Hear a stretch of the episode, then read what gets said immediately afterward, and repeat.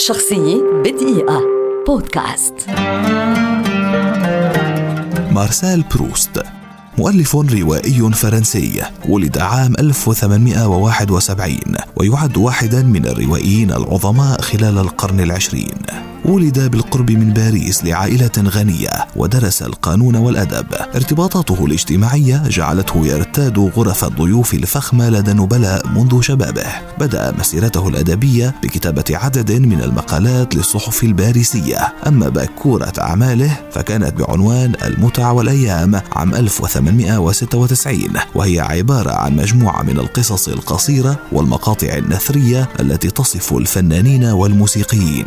عانى من مرض الربو منذ طفولته وأصبح شبه منعزل عن المجتمع مع حلول العام 1897 بعدما ازدادت حالته الصحية سوءا. كما ساهمت وفاة والدته عام 1905 في جعله أكثر عزلة. اشتهر بروست بأسلوبه السردي الذي أهمل فيه الحبكة الروائية والأحداث لصالح شرح الراوي ووصفه لتجاربه في الحياة.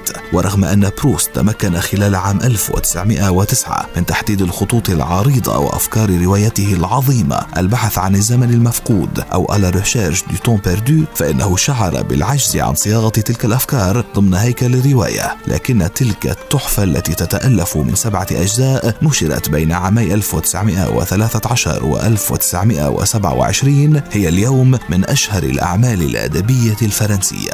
عام 1922 نتيجة إصابته بالتهاب الشعب الهوائية والالتهاب الرئوي. رحل مارسيل بروست قبل أن يتمكن من استكمال مشاريعه والمجلدات الثلاثة الأخيرة التي نشرت بعد وفاته حررها شقيقه روبير. شخصية بدقيقة.